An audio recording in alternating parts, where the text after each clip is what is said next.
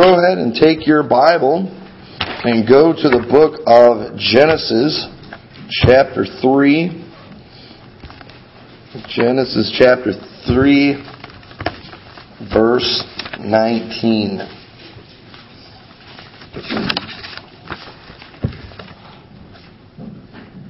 Says, In the sweat of thy face shalt thou eat bread till thou return unto the ground, for out of it wast thou taken, for dust thou art, and unto dust shalt thou return.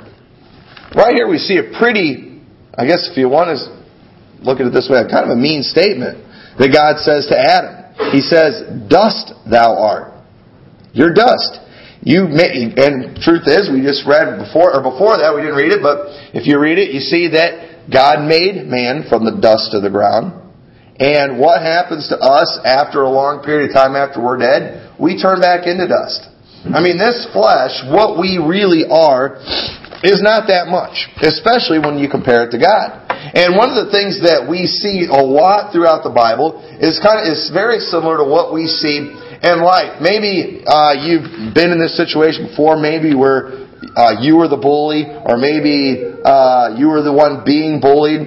And one of the things you'll see a lot of times whenever somebody's trying to prove a point, they might make a statement like, "Who do you think you are?" You ever, you ever heard that before? Who do you think you are? And usually when somebody says, "Who do you think you are?" what they are basically saying is, "You're nothing. I'm something." All right, and what and they'll usually proceed to tell you, it's like, "Who do you think you are?" You know, I've I've whipped guys twice your size. I mean, you know, it's like, you know, have you seen you seen that graveyard out there and all those people in the cemetery? You need to ask yourself, how'd they get there? you know, say, you know, they make these different threats and things, trying to uh, show you that, hey, I'm a whole lot stronger than you. I can bench 350 pounds. I can do this. You can't do anything. They're trying to draw a comparison here to let you know that, hey, you better not talk to me that way. I am way above you. And in the Bible, we see things similar. And right here, in this story in Genesis, God is basically telling Adam, you're dust. Why did God do that? Adam had just went against the very law of God. They had just, I mean, blatantly disobeyed the command of God. And I think God's looking at Adam and thinking, who do you think you are? You are dust. Why would you break my commandment? Have you ever asked your kids, kids, why would you do that? Did I not just tell you, don't do that? Why would you do that? You know, why? Do you think you know more than me as a parent? Did you think that I wasn't going to find out? Did you think that I was just going to let this go? And it's like we're trying to get in their head and try to get them to understand, you know, you don't do this. You need to listen. And God does that with Adam right here. And throughout the Bible, He does that. We're going to look at some examples, and hopefully this will help all of us kind of put into perspective who we really are, because if we have any kind of problem in this nation today, and even in churches, is we have this attitude of just thinking we're way more than we actually are. We've got a real pride problem in society today. I mean, people just get to thinking too much of themselves. And anytime you get lifted up with pride, you're going to get knocked down. And it's going to be bad. Pride goeth before destruction, and a haughty spirit before a fall. And we're going to look at a few examples in the Bible of people who got lifted up with pride, and when they did, we kind of see God step in, and in a roundabout way basically say, Who do you think you are? And one example is in Isaiah, the book of Isaiah, chapter 14. We're going to look at the story of Lucifer.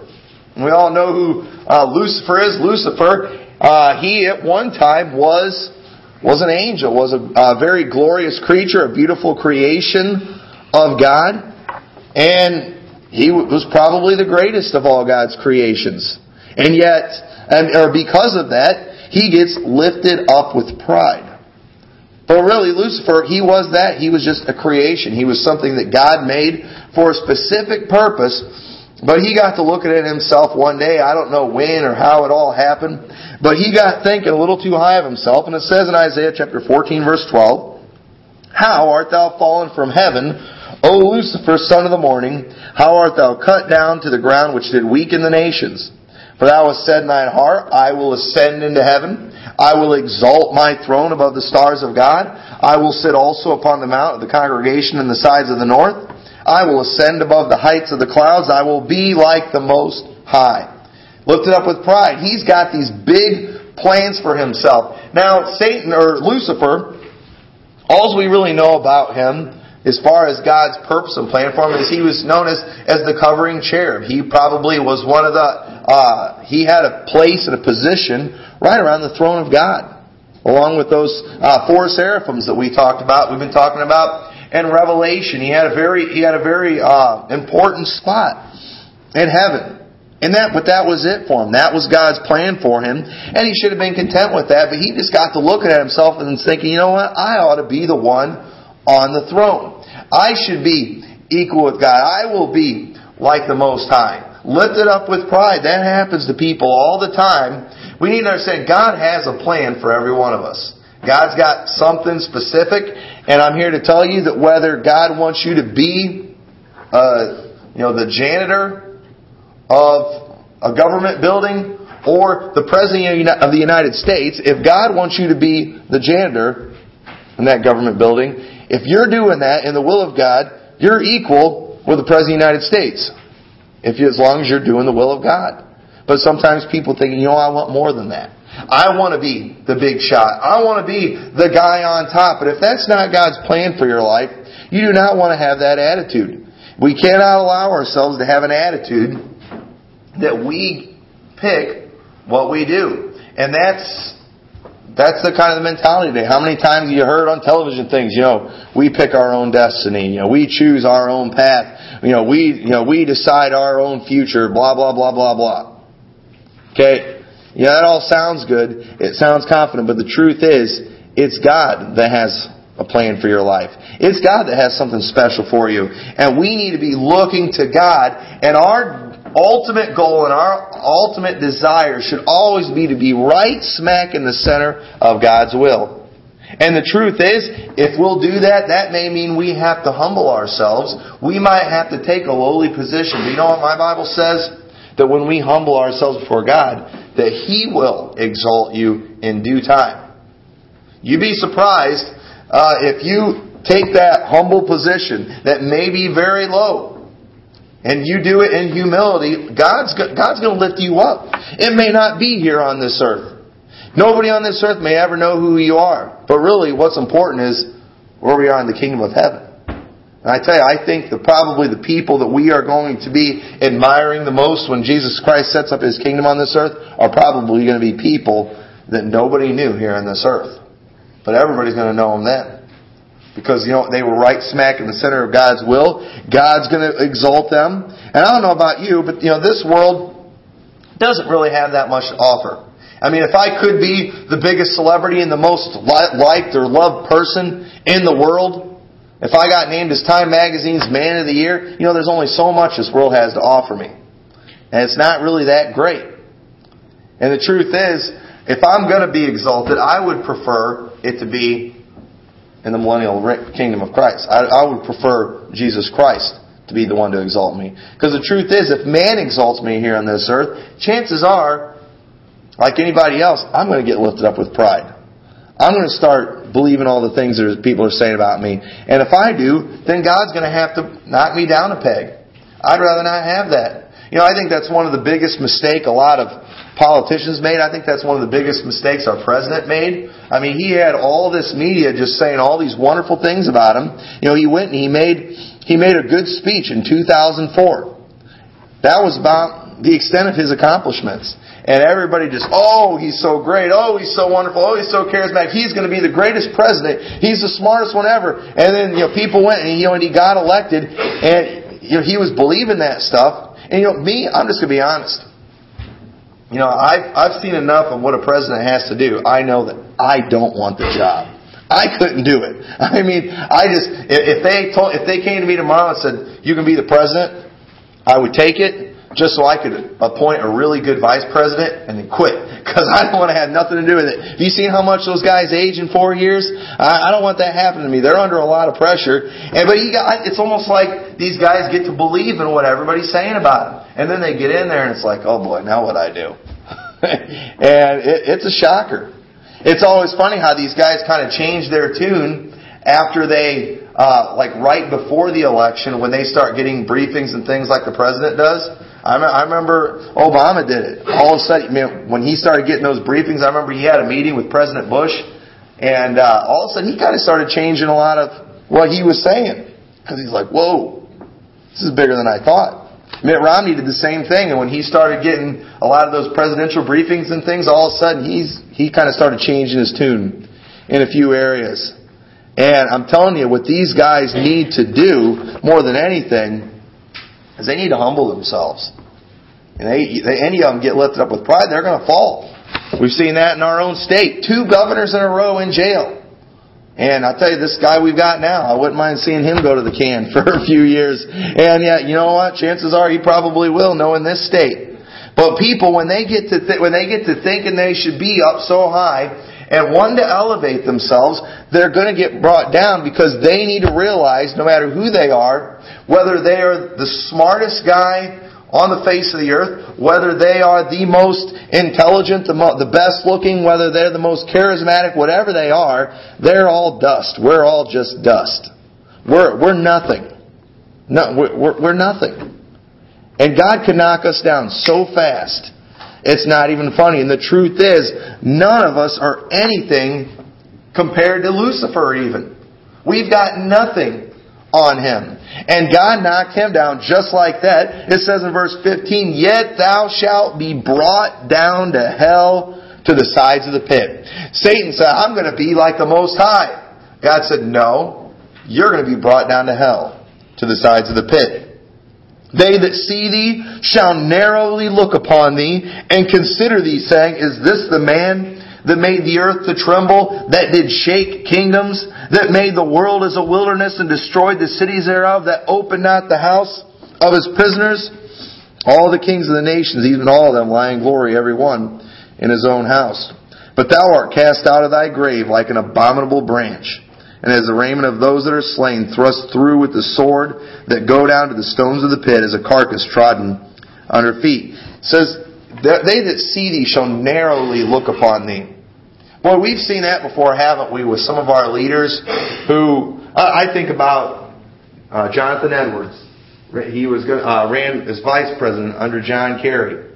Just, you know, like all of them, proud, pompous, arrogant, loving all the cheering and things they're getting a few years later. Now, nobody likes that guy. Turned out he was he was cheating on his wife while she was sick with cancer. I mean, just I mean, just had had a kid with somebody else. You know, nobody knew about any of these things. Now everybody knows about it. Now, I mean, he's disgraced, just completely disgraced. He'll never he'll never be able to run for anything. He couldn't run his dog catcher and get elected anywhere now because he's been he's been humbled big time. He he's ruined. God, he got brought down. We've seen that with many of our leaders. Uh, I've we've seen I've seen that with preachers, even recently. One of the biggest names in Baptist circles, maybe the biggest name, turned out was a dirtbag. Got busted, got humbled, now is in prison. You, you don't you don't want to get lifted up with pride. You don't want to get trying to elevate yourself because when you do that, God's going to have to come along and say, Who do you think you are? And He's going to remind us of who we are. Just like when that guy comes up and says, Who do you think you are? Okay? He's probably going to show you what you are. He's going to show you that you're a win. He's going to you know, bend your arm behind your back and make you say uncle and beg for mercy. I mean, he's, he's going to, he's going to prove it to you. And that's what God did with Lucifer in this story. And we got to be careful. We don't want to get to thinking that, or we don't want to try to elevate ourselves to something that's not for us. It ought to be our ultimate desire and goal to say, I want to be right smack in the center of God's will. Wherever He wants me, that's what I'm going to do. As a pastor, I should, I should have, I should have the attitude that, you know what, I'm going to be faithful in this church. I try to preach the same to a small crowd as I do to a big crowd.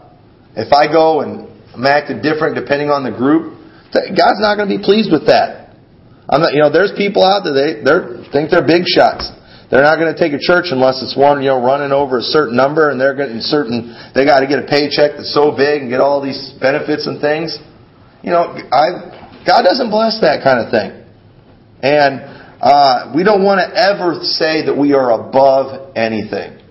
You get to thinking you're above something, then God's going to have to come along and say, who do you think you are?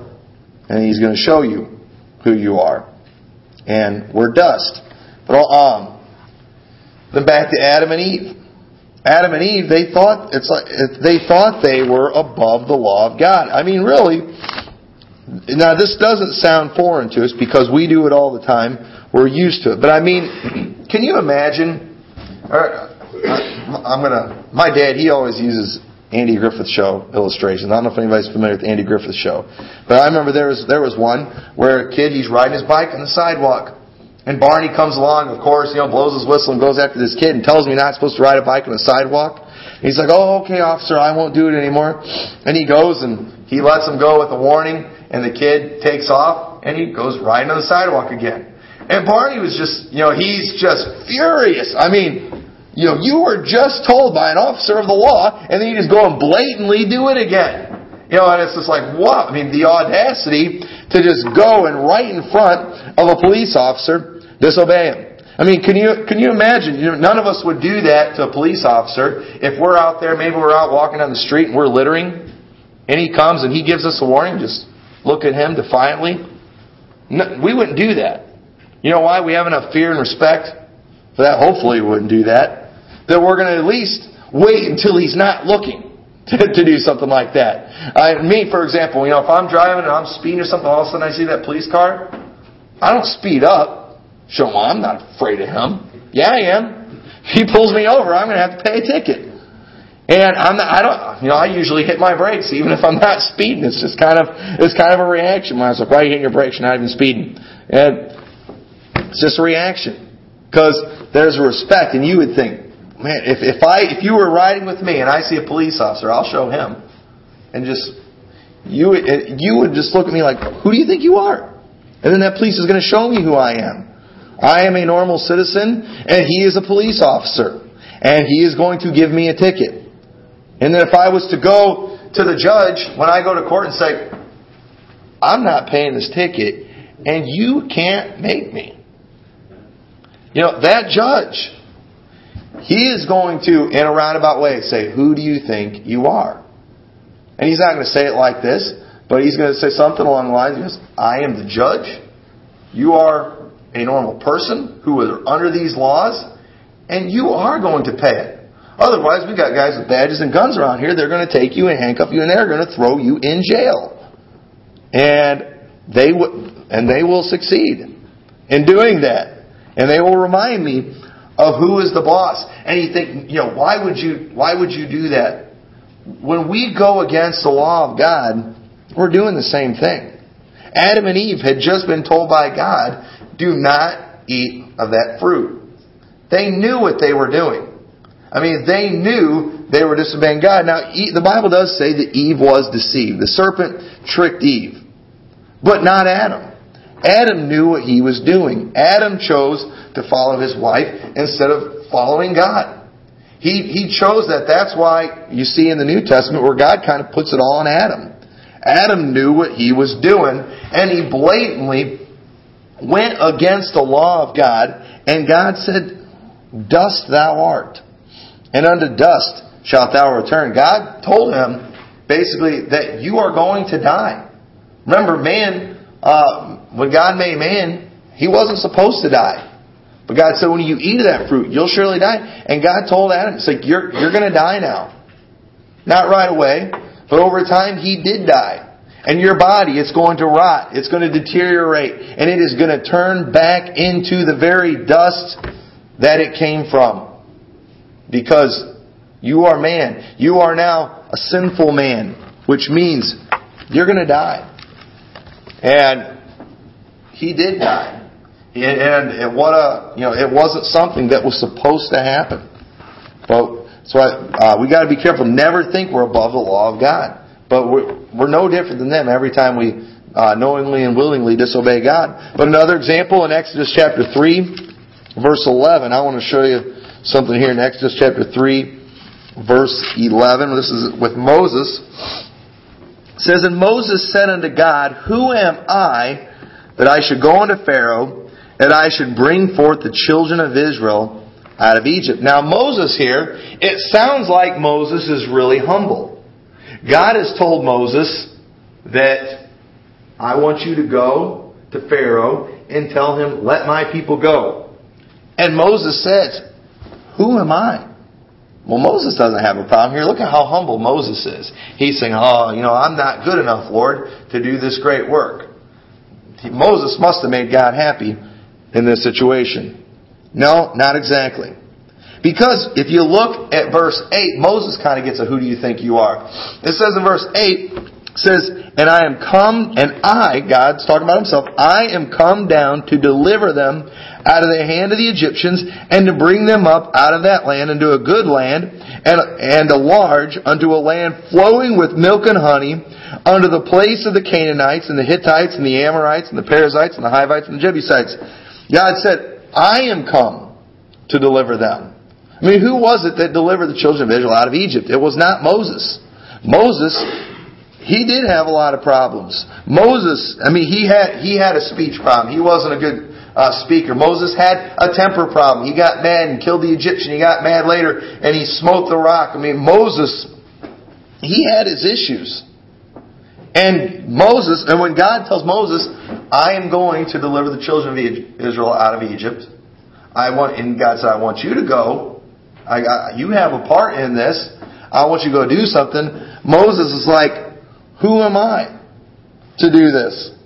And then it says, uh, and then verse 12, and he said, Certainly I will be with thee. And this shall be a token unto thee that I have sent thee when thou hast brought forth the people out of Egypt. You shall serve God upon this mountain. God says, I will be with you. God has to kind of remind Moses that, wait, don't worry about yourself. I'm going to be with you. Why are you worrying about this? You know, and we're all like that. God tells us to do things all the time, and we get to looking at ourselves and saying, you know, oh, I can't do that. Wait a minute, who do you think you are?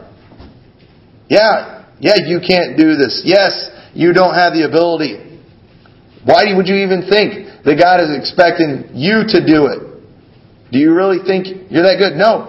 It's God that does it. He just works through us. Sometimes myself, I get you know, Lord, you know, I, I mean, I'm not cut out to pastor church, Lord. I'm not cut out to do this. I'm not cut out to do that. You know, I can't build a church. And it's like the Lord has to slap me upside the head and say, uh, I know that. And guess what? You're not going to build a church. I'm going to build a church. And if I just happen to use you, that's a blessing for you. And we need, we need to remember that. That hey, it's not it's not us that does any of these things. It's not us. If you're if you're you know raising a good family and raising good kids, the Bible says, except the Lord build a house, they labor in vain that build it. If you have if you have a good family, if you have good kids, don't go patting yourself on the back too much. It's God that does that. If you've succeeded at all, it's only because you did what God said to do. It's only because we got out of the out of God's way and we let God's will be done. But it's God that does those things. It's God that saves your kids. It's God that does a work in, in their life. It's God that does all those things. And one of we need to realize that that we are nothing. We don't need to go around questioning God, if He asks us to do something, God never, God, if God calls you to do a work, I mean, whether it's to pastor a church, whether it's to teach a Sunday school class, or be a singer in the church, whatever it is, if God calls you to do something, God doesn't call you because you are so able or because you're so great. God calls you because He loves you and wants you to be blessed, and He gives us those opportunities. But it's, it's Him that does the work. It's, it's got, whenever we go out, uh, you know, inviting people to church, you go out soul winning and trying to win people to Christ. If you're out there and you're, you give the gospel out to somebody and they get saved, it's not because of you, it's because of the Holy Spirit. If the Holy Spirit doesn't, doesn't draw them, then they're not going to get saved. I could be the best talker, I could be the best salesperson in the world, but if God is not involved, if the Holy Spirit doesn't do a work, absolutely nothing is going to get done. And if anything, if I do anything in the situation like that where somebody gets saved, all I did was showed up and God did the work through me. And that's a blessing for me. It has nothing to do with me. If God has done anything at Liberty Baptist Church, it's not because of me. It's because of God. And thankfully, I've just been in a position where God has allowed me to just kind of be there and get used. But it's God that does it. And we've got to realize that Moses, he, he just, he kept asking questions. He kept, uh, you know, he, he kept, you know, giving God all these excuses. And the Lord starts getting upset with Moses because he's, he's, keeps thinking it's. And God said, surely I will be with thee. That should have been enough right there. It should have been enough. It would be like Jason. Maybe there's some, there's some other kid that's a little bit bigger than him. Threatening to beat him up out in the neighborhood. And he's threatening. He's like, you know, the next time I see you come walking on the street, I'm going to beat you up. And he comes and he brings it to me and he tells me, "It's like, Dad, there's this kid. He's like 12 years old. And he said the next time he sees me, he's going to beat me up.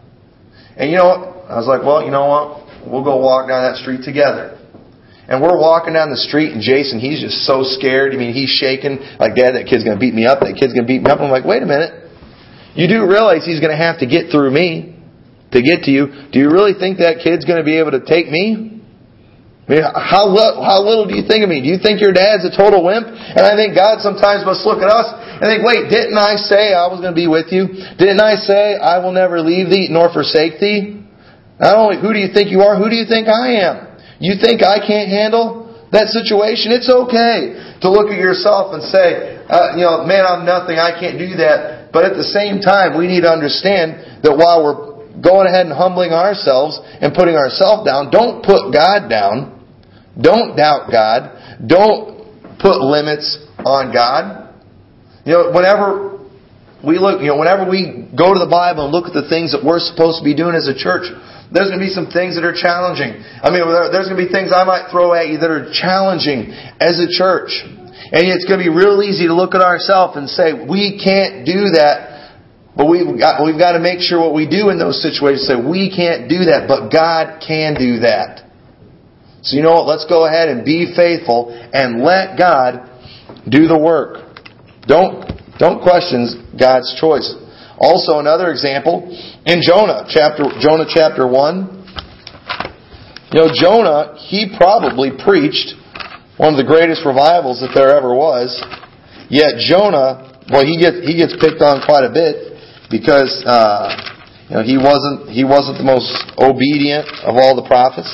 But uh, he did finally do what he was supposed to do, but it took a lot of encouragement. Uh, can't, can't even find Jonah.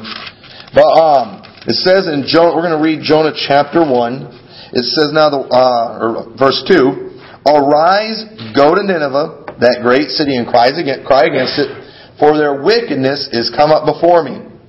But Jonah rose up to flee unto Tarshish from the presence of the Lord, and he went down to Joppa, and he found a ship going to Tarshish, so he paid the fare thereof, and went down into it to go with them into Tarshish from the presence of the Lord. What made Jonah think he could run from God? It's really, it's like a little kid have you ever seen, you know, little, maybe a little kid, they'll go and they want to hide from you, you know, they're playing around, and they'll go hide under their covers. And you can see the whole shape of their body there. And it's like, they really think they're hiding? And then, you know, you pull the cover off, they got their hands over their eyes. Like that's, you know, that's gonna hide. And, you know, little kids, they think that works. You know, we, we play those games with them. But it's, but really, Jonah thinking he can run away from God I think Jonah, I think Jonah did know better that he can't hide from God, but I think what Jonah was trying to do was make it impossible for him to do the will of God. Jonah goes, flees to Tarshish. He gets in a ship. He's going the opposite direction of Nineveh. Okay, so he's fleeing from the presence of the Lord. I think he knows that God's going to know where he's going, but Jonah's thinking, if I can get far enough away, God's not going to be able to get me to Nineveh. Let me tell you, if you think you can avoid the, God's, God's will and God's purpose, the question is, I have is, who do you think you are? But it's because it says, But the Lord sent out a great wind into the sea, and there was a mighty tempest in the sea, so that the ship was like to be broken. Jonah figured out real quick, God knows exactly where I'm at. But Jonah thought, you know what? I can still I can still outdo God. Jonah, he was so determined to run from God, from, run from the will of God. He was so determined to, to run that he went as far as telling these men, throw me overboard. You know what Jonah was basically doing? He was telling people, kill me. If I'm dead, I can't do the will of God. If I'm dead, I can't go to Nineveh. If I'm dead, God can't use me. And they did. They threw him overboard. And Jonah's thinking, all right. Now what do you have, God? Well, he had a great fish. The whale comes, he swallows Jonah up.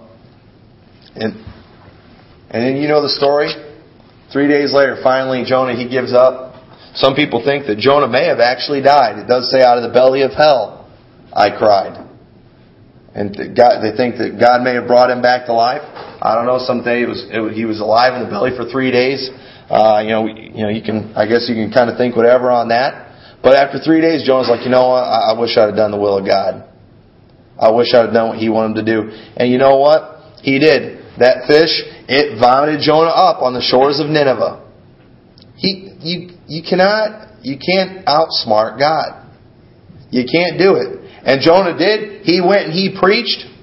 And you know what? He didn't even really do it with a good attitude. Pretty much all he did was walk through the city, basically saying, uh, I can't remember what he said. He didn't really, he didn't really say a whole lot. Uh, he said, uh, he began into the city a day's journey, and he cried and said, Yet forty days, and Nineveh shall be overthrown. That's pretty much all he did. Forty days, and you're going to be overthrown. Forty days, you're going to be overthrown. Okay, I did God's will. He's still a little bit rebellious because we see that the people repented. God spared the judgment, and then Jonah got mad that God didn't still judge them.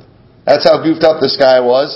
But the thing is, God's will was done. God wanted to save those people. God wanted Jonah to go and preach there, and he did it. You can't run from God. You've seen it before. Little kids, my daughter Allie, she'll sometimes run away from me. I mean, do you re- it's like, do you really think you're going to get away from your dad?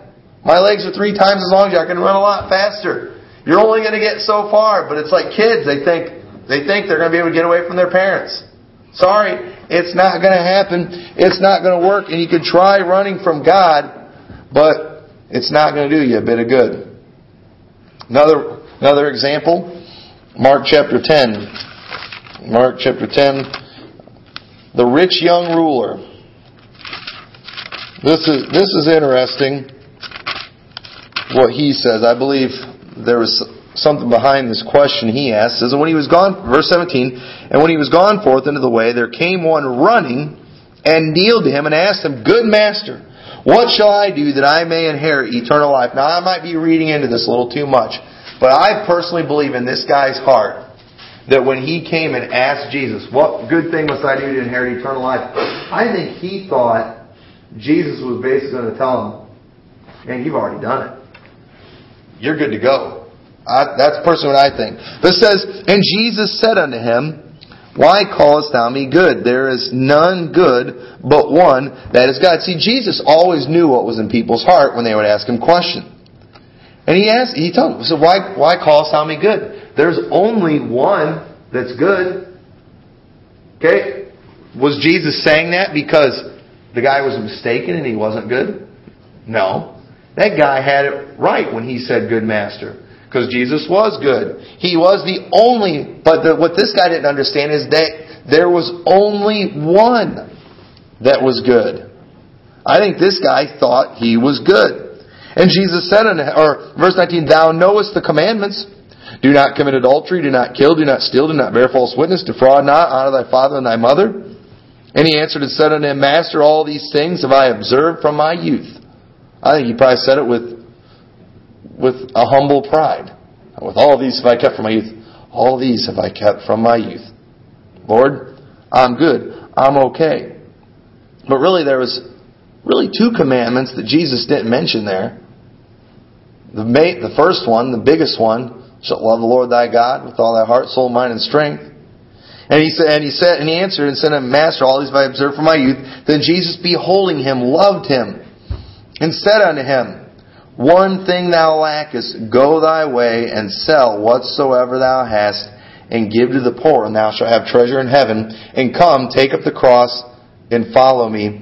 And he was sad at this saying and went away grieved, for he had great possessions. As good as this guy was, I don't think there's any of us that could say we were as good as this guy. But this guy, he did have a problem. He thought he was good. And Jesus basically taught, in a very nice way, he basically tells him, You're not that good. So there's one thing thou lackest. One thing thou lackest, and he tells him to go and sell all he has. Okay, well, if he's lacking something, that means you don't have something. If you don't have something, that means you need to get something, right? So why did Jesus tell him to get rid of something when he needed something? He did that because he was trying to show them the thing that you need is you need to love me the most. You need to love me with all your whole heart, soul, mind, and strength. And you love your money more than you love me. And that's a huge problem. I'm sorry, but you are still a sinner. And that man, he did. He went away sorrowful because he had much possession. He loved something more than God. How dare we, how anybody, think that we have earned heaven, that we're good enough to go to heaven on our own merit? People all over this world, religions all over, people who think they're going to heaven because they've been good enough. Who do they think they are? Because the truth is, and they, they wouldn't say this, but for us, theologically, if we were going to be theologically accurate, and that's our goal here, for us to be good enough to go to heaven, we have to be perfect. We have to be as good as God is. And they won't come out and say this, but in the eyes of God, when somebody says, I'm good enough to go to heaven, they think they're equal with God. And God's going to tell them, Who do you think you are? Take a look at me. I'm holy.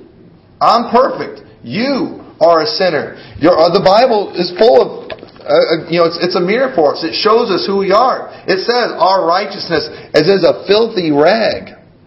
Compared to God, we are filth. And for us to think we're good enough to go to heaven is the ultimate insult to God.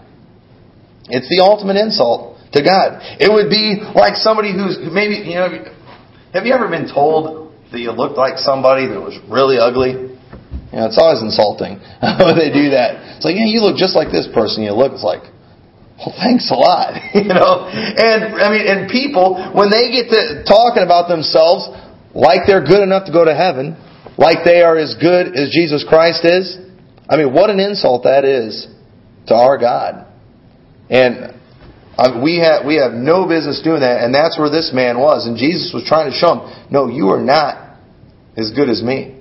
You're lacking something huge. You don't love me with all your heart, soul, mind, and strength. But there's so many examples. You know, Ananias and Sapphira, we talked them all about. Uh, they thought that they could fool God. Let's just give part of the money.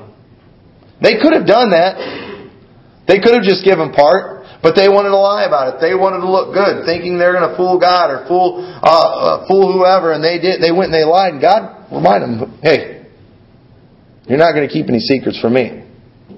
And they died right there. That's how they were humbled. Job even. Uh, sometime you ought to go to the, Job chapter 38 and read the rest of the book of Job.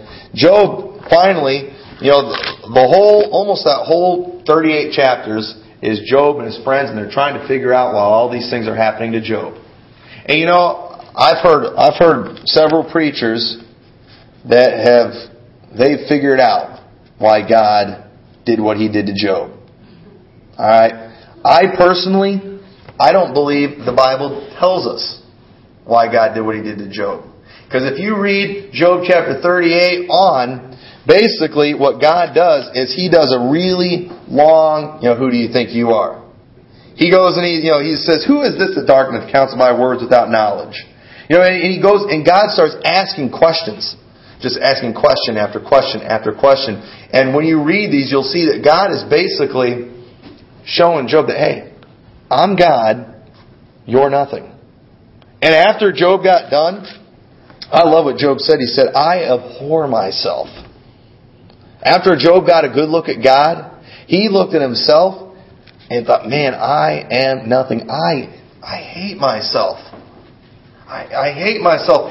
And God never told him. God was basically saying, Job, who are you to question me? Who are you to question my methods? And there's all these people they think they figured out why God did what he did to Job. I personally think the whole moral of the book of Job is God's ways are way above our ways, and we don't need to know why God does what he does. He's got a plan. We follow it. We be content with it, whatever it is. And then after that, you know, we just keep our mouths shut and trust Him. Don't go trying to figure it out. I mean, who do you think you are to think that you've got God figured out? Do you really think He's that simple? I mean, let me tell you, if we can figure God out, He's not much of a God. We can't. If, we can, if our, if we think that we've somehow tapped into the mind of God, we must not think He's got much of a mind. And we and uh, th- throughout that that uh, those three chapters there, God is just basically telling them, "There's a huge difference between us, Job. Just trust me. Just trust me." We try to teach that to our children when they're little. Hey, kids, you just need to trust me on this one. You know, uh, Allie back there. I mean, she's she's a little stinker. All right. You know, I'm not. I'm not. I'm not going to sit down and give her a detailed explanation of, you know, why she just, you know, can't leave the house whenever she wants and go wander through town. Okay? She's not going to get it. She's only two years old. And in the meantime, all she really needs to learn is mommy daddy said you can't go outside, you need to stay inside. That's all she really needs to know. She just needs to know how to how to listen to mommy and daddy.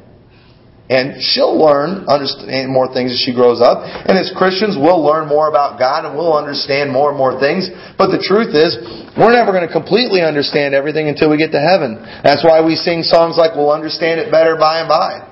When we get to heaven, we'll, God will reveal it all to us. We'll understand it then. In the meantime, we need to follow Him. And you know, I, I get kind of tired of people coming up all the time and, you know, well, you know, why does God, you know, if there's a God, how come He does this? And why isn't it things this way? So basically what you're saying is if you were God, you would have done things different. Okay. Who do you think you are? You really think you could have done it better than God? Well, I wouldn't let there be, I wouldn't let there be all these wars and sickness and Oh, so basically you would be a dictator. You would dictate what everybody does. Okay. No, I wouldn't be a dictator. Well, you're, you wouldn't let people have any choices? You wouldn't let there be any free will? You really think you can do a better job than God can? We can't. And we've got to make sure that we don't get this, get these attitudes that we've been talking about.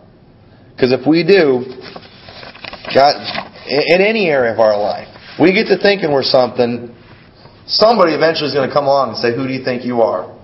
And then they're going to show you. If I start going around town and bragging that I am one of, that I am this, you know, I got like four black belts and, you know, all these different martial art things, I could whoop anybody. You know, pretty soon, if I start talking about too much, I start going to where they do all these fights and things and talking about how tough I am. Pretty soon, somebody's going to get tired of hearing about it. And they're going to say, you know what? It's time to prove it. I don't think you're that tough. And I'm going to have to go and I'm going to have to try to back up what I've been saying.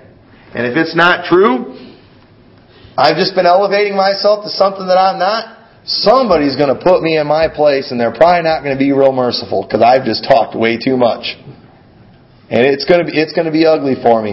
It's like that it's like that with people and it's going to be like that with God and we got to be careful that we don't get to thinking too much of ourselves. Otherwise we are going to be brought down. So that said, let's all stand together. Our heads bowed and eyes closed.